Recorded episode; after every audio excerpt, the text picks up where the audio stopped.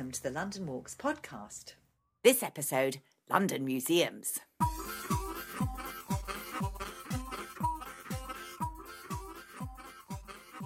I'm going to leave you now in the capable hands of Karen, uh, just across the road here at the British Museum in Bloomsbury. As I stride off to Lincoln's Inn to hook up with Andy, we're going to nose around at the John Soane Museum. But first, here's Karen.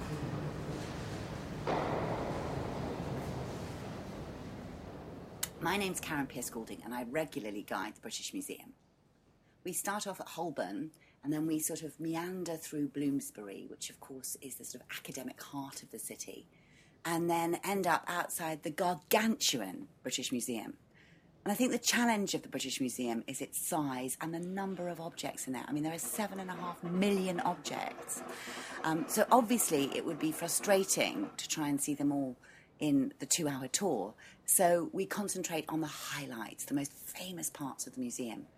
We started the hub of the museum with the Great Court, and it's a lovely, fresh, open feeling space with, with, with such a dense collection. It's an antidote, if you like, to that. And I think, you know, this idea of looking up and blue skying um, when you've seen, you know, maybe one Grecian urn too many is very therapeutic and gives you this second burst of energy to perhaps explore another country. The Parthenon sculptures have to be my favourite, and I know it's a cliche, but it's a nice big room that they're in, and you can get really, really sort of nose to nose with some of the Greek gods and goddesses and really understand um, what that time in Athens was all about. The Parthenon sculptures are the most contentious part of the entire collection. And often at the end of a walk, I get people going, We didn't see the Elgin marbles. Yes, you did, but they're not called that anymore. They're called the Parthenon sculptures. Reason being, um, they belong to the ruined Parthenon that stands on the Acropolis, the high place just outside Athens in Greece. They are not owned by Elgin, who brought them across from Greece to London and house them in the British Museum.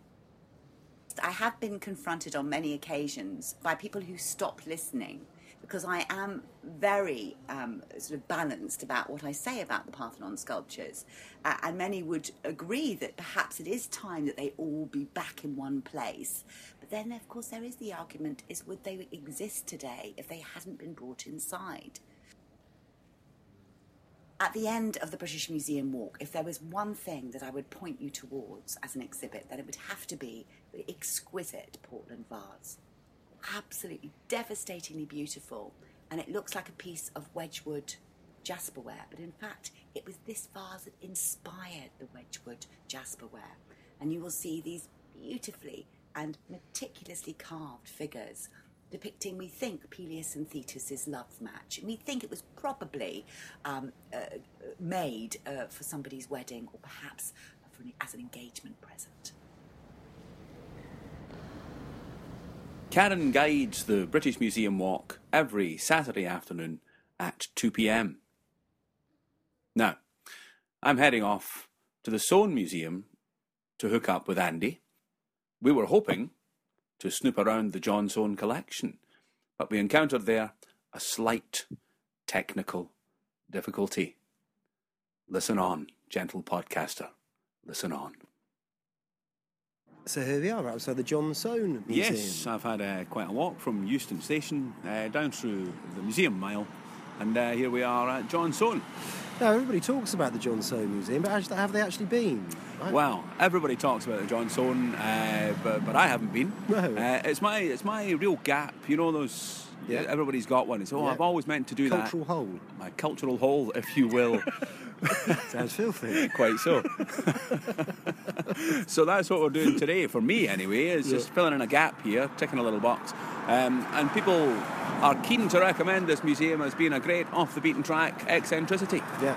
I mean, I, I, I went about a year ago, or maybe 18 months ago, and I did find it fascinating. It's absolutely stuffed with kind of curiosities. I mean, however, however much you've got stuffed in your house, Adam, you know, by the time you come out here, you'll feel like it was minimalist. I mean, it's absolutely stuffed with, with um, all kinds of curiosities. John Soane, he's born in uh, Goring on Thames. Okay. And he uh, goes to school in Reading. Sounds a bit like Kate Winslet, actually. She was um, she lived in Goring on Thames and went to school in Reading. There we go. There we go. Shall we go to the Kate Winslet Museum next? And um, yeah, he went to the Royal Academy. Later, of course, became a professor of the Royal Academy. Um, what I thought was interesting, his name was Soane, S O A N. When he got married, he added an E to make it sound a bit more posher. Okay. Okay. Yeah, yeah. And he built, uh, acquired three buildings along here. Now, he was famous for his neoclassical style of architecture. Okay. So I don't know, I mean, I always think of Inigo Jones, I think of the banqueting house. Sure. But in uh, his case, the Bank of England. Right. That's the big one. Okay. So he's uh, 18th century, dies in um, 1837. Right. So we're talking 18th century, 19th century. Great architect, great friends with um, Turner, was one of his friends. And an avid collector. Really avid collector. I mean, it's stuff full of, you know, collections from friends. Actually, there's uh, I think there's three works by Turner inside there. There's um, stuff, a huge collection of drawings by Robert Adam, who's kind of Italianate style, wasn't he? Same kind of. Um, so we're going to go in, check it out. We see are, what you think. Here we go. It was at this point in our podcast that we came across our unexpected technical difficulty. Undaunted, we moved on. You're never very far from a great museum here in London. And on Fleet Street, we found not one, but two great little exhibitions.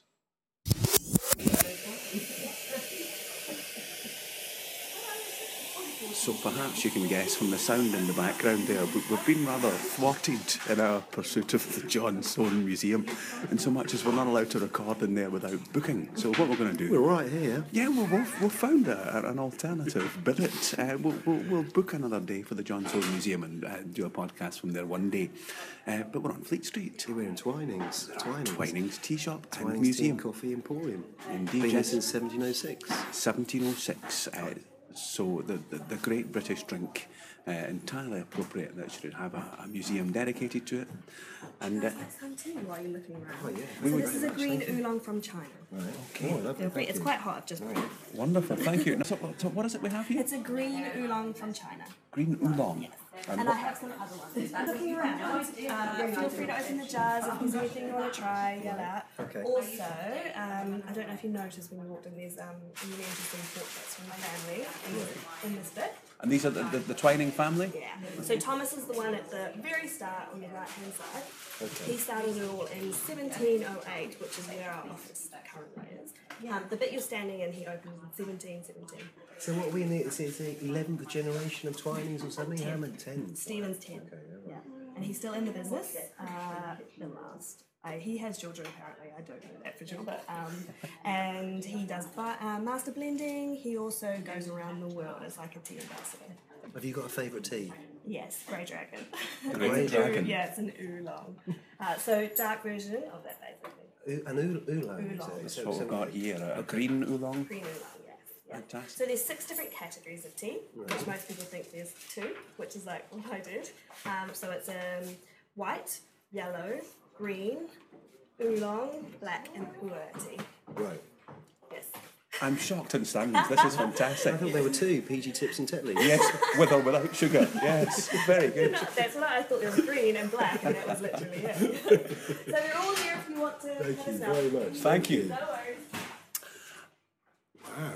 Uh, wow, indeed, uh, an entirely um, a, a, a, a, a fantastic welcome uh, at the Twinings Museum here. Very different. Um, we have display cases here with uh, things under glass, uh, uh, telling of the history of Twinings. Uh, but I have to say, it's it's it's, it's the welcome that's uh, Yes. quite surprising and overwhelming here.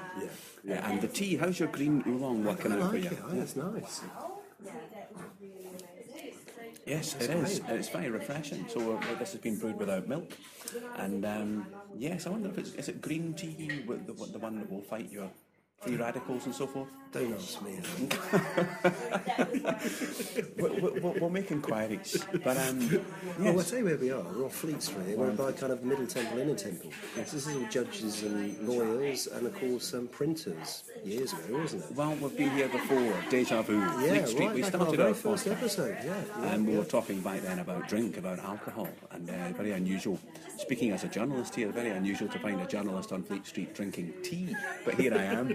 in the street to drink. Quite so, quite so. Now, the, the shop itself, the premises are long and thin. Yeah, very narrow. It's very Uh, narrow. Very narrow, stuffed with uh, teas and coffees. I, I'm usually a, a, a Martyn's of Muswell Hill fellow Oh, myself. lovely. Yeah, Yeah, you my- can smell that roasting on particular afternoons. Yeah, well. very clever a in Muswell Wonderful Hill. aroma all over the whole of Muswell Hill. It's wonderful. It's That's right. They roast their coffee with a, a, a I think what's a chimney almost out of Yeah. the window uh, to allow the smell to come out to encourage customers in. Uh, and they sell all just taking a, a whiff of these teas, weren't we? Indeed, yes, quite so. This one. This one's a, a Darjeeling, a Darjeeling white, it's rare and delicate white tea. Have Okay, a little the champagne have of teas. The champagne of teas. It's not. It's, mm, Yes, we're getting like fresh mown grass there. Base notes of fresh mown grass. and not not inexpensive. Quite. expensive. We're going from eight pounds up to forty here. So you're right. The champagne of champagne of teas, and then just a little bit further down, all the coffees. I love these. Look at these. Indeed, I think the, the, the health giving properties of our little free sample there are starting to kick in because nothing feels quite so so bleak and terrible now on this winter afternoon after a nice cup of tea, as George That's Orwell it. once That's a lovely little kickstart, wasn't it? Absolutely, Yeah. yes, absolutely.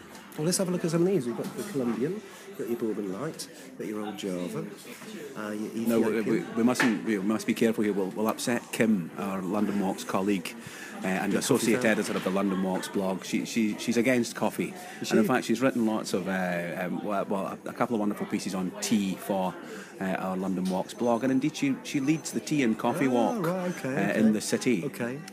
And I suppose coffee was, in the same way as beer was, a safer alternative to, to water in a way, wasn't it? Because it would have been boiled up in a certain kind of way. Well, we're out again on Fleet Street here at the end of the Strand, running into Fleet Street, and uh, the, best laid plans o' mice and men, aft gang a gley. uh, but it worked out very well for us. Really nice. I mean, I kind of often walk past that um, uh, Twining's Tea and Coffee and. It was lovely to go inside it. It is incredibly long and narrow, isn't it? It's an incredible kind of building. Um, very friendly. Wow. Really I, I think a, a most unique u- museum experience. And you can sit up out back there and just kind of sip tea to your heart's content. You They tell all can, and, and you don't have to podcast like this No. with this quiet, hushed And I'll tell voice. you what, I didn't see any money being exchanged. Absolutely so. Now, people do shop there, of course. uh, they can buy all your teas at Twining's Tea and Coffee Merchants on the Strand. Uh, but the museum, uh, there's, there was no uh, commercial pressure No. uh, to, to, to And they knew their stuff. Those assistants knew their stuff. They knew their stuff. Uh, what, a, what a vivid, uh, small but perfectly formed museum. Okay, so we're in Magpie We're in Alley. Magpie Alley. Just off Fleet Undaunted. Street. I, well, I've never been here before. Adam's taking me here. Of course, Fleet Street is known for the, for the press principally, as well as um, uh, well the wigs and the pens. I've never seen. Just take me through. This is the, this is the history of the printed press. Well, given that we've, uh, we, we drew a blank at the John Soane and we uh, found alternative accommodation at Twinings, uh, we're throwing this in as a bonus. Is it a museum? Almost. It's an, uh, an exterior, an outdoor exhibition. Uh, Magpie Alley is a little cut through uh, running uh, parallel to uh, Fleet Street. And in the tiles on the wall here, we have scenes from the history of newspaper uh, and uh, printing and publishing. We- uh, we- we- history. we're outside here. This is a, um, you know, this is a, a permanent exhibition. Then A permanent exhibition, yes, yes. Um, okay, great. I mean, I've never, I've never seen it before. Though we're beginning here right from the from the 18th century, 1600s. From the Well, we go right back to uh, the, the, the engraving at the top there, Caxton showing his first specimen of his printing to King Edward IV.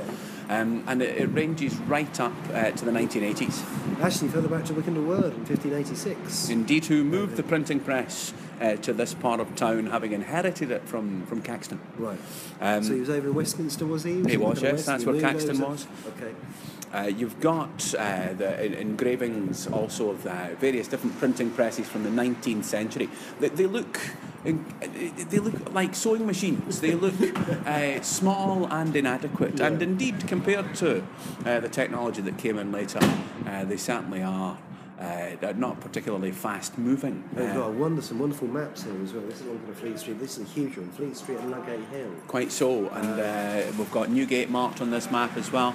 Um, and the, the, the various tributaries, uh, Bouverie Street. In fact, uh, we've just uh, turned the corner out of Bouverie Street where the Times used to be, um, uh, the, the, the, famous Times newspaper, uh, right up to the 1980s when they moved over to, to the East End.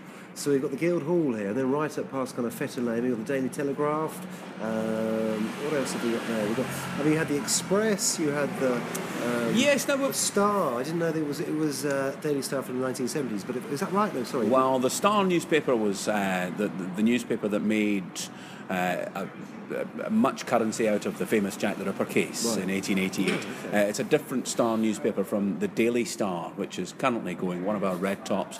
I think 1978 is the Daily Star. Their great uh, innovation was to print.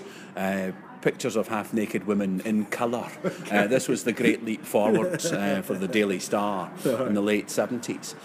And what was the first paper, colour paper? I, I, it didn't last very long, I don't think, did it? What was that, that, that colour paper which came out? Was it, was it Today or? That's right. In the 1980s, uh, a newspaper called Today, founded by a fellow, if I remember correctly, called Eddy Shah. Um, there are a litany of newspapers that have uh, launched and, and sunk. Uh, the, the Daily Star, uh, the, the, the Today, as you say, um, being one of them. Yes, colour and colour printing was their great innovation. Uh, right through the newspaper, the printing techniques at the time, though. Um, were still in their infancy, and the, the effect was rather migraine inducing. The, the colours would sometimes not marry up, and it would look rather like you should have been reading it through 3D glasses. Right, right, right. right. Um, yes, uh, it was eventually taken over, I believe, by, by Murdoch. Um, the, the Daily Telegraph 10 feeder printing machine there uh, from 1860, a, a diagram, an illustration, which looks like something out of Heath Robinson. Um, and as you can see at the top of the illustration there, there's a window. Uh, the printing presses were at the top of the building because they needed natural light to see what they were doing with up close work. Um, as the printing presses get bigger and bigger and bigger, so too does the location of the printing press change. They move down the buildings, uh, uh, down through the building and often into the basement uh, after this. Um, but yes, a, a very impressive 10 feeder printing machine. In the 1860s, we abolished a tax on paper as well, which allows for the mass production uh, of newspapers to begin. So you're going to need uh, a 10 feeder printing machine. Uh, and there's a famous name up there. Uh, talking of defunct newspapers, the News of the World. Ah, News of the World. Uh, only recently uh, left the firmament of. When does that date back to? When was the News of the World? Did well, that that first- particular uh, illustration there is uh, the mid 19th century.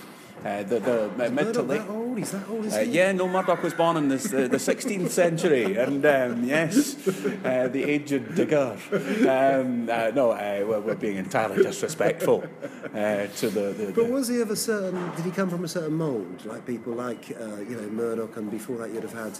He was the first. Um, well, I think you could certainly. tabloid newspaper I think you could certainly say that there's a common uh, bluster to the newspaper Maxwell, to the newspaper mogul down through Right, history. okay. Uh, Maxwell certainly you could uh, uh, uh, uh, uh, dub with being slightly bombastic, uh, and I'm sure. Uh, Lord Beaverbrook wasn't, Right, you know, yeah, the, the, yeah, the easiest yeah. of company either. So a certain bombast would would. N- uh, Northcliffe was he the first? Would he have been one of the? well, Northcliffe, uh, whose name can be seen up and down the uh, down Fleet Street here on the old Northcliffe House, and indeed there's a bust of Northcliffe on St Dunstan in the West. west, on um, Fleet Street there. Uh, Northcliffe, uh, if I get this right, was the founder also of the Daily Mail. Mirror Oh, originally Mirror, as right, well. okay, okay. And the Daily Mirror, because we're just coming up to the section of the exhibition here uh, with printed pictures Right, and yeah, the yeah. great innovation, the great leap forward in the late, very late 19th and early 20th century, printing pictures. Um, and the Daily Mirror was founded uh, as a, a newspaper for women because it had lots of pictures and we needn't worry their pretty little heads No, with them. something difficult like writing. Oh, bless the passive creatures there. Well, indeed. So this was this we, we would stress here. We uh, we our, our voices are dripping with uh, irony uh, just before anybody writes in to complain. Um, this was the home cooking and perception. sewing, this was the the- perception in the Edwardian era, absolutely. And we have a, a great Edwardian title here, um, a, a magazine or, or a, a, a part work, a periodical uh, called Living London, uh, which was published just down at the bottom of Fleet Street here. It made the most of the printing technology uh, in terms of pictures and published uh, photographs of, well, the example here is newspaper London. Uh, there was issues about German London and South East London towards uh, Sydenham and Forest Hill. Um, Jewish London, Costa London, East London. Building up into a partwork of the, a, a contemporary London in the Edwardian. Oh, I love period. this. This is like Illustrated News 1865. You love to laugh, read The Artful Dodger. A new paper, uh, price tuppence, it says there. Um, the original comic, dramatic, entertaining, farcical, humorous, satirical, and grotesque miscellany uh, will be launched on the broad sea of British speculation and boldly brave the battle and the breeze of criticism and competition in weekly ventures for public favour on the 21st of November 1840. My goodness me. The they- they- Dodger. The Dodger. it's, it's, it sounds like quite uh, quite a read, uh, but yes, it's a, it's a, a museum of sorts, Yeah. uh, an exhibition uh, on an exterior, exterior exhibition on the history of newspapers here uh, in Fleet Street. We're, we're, we're never stuck for a museum in London. No, absolutely not. That's great.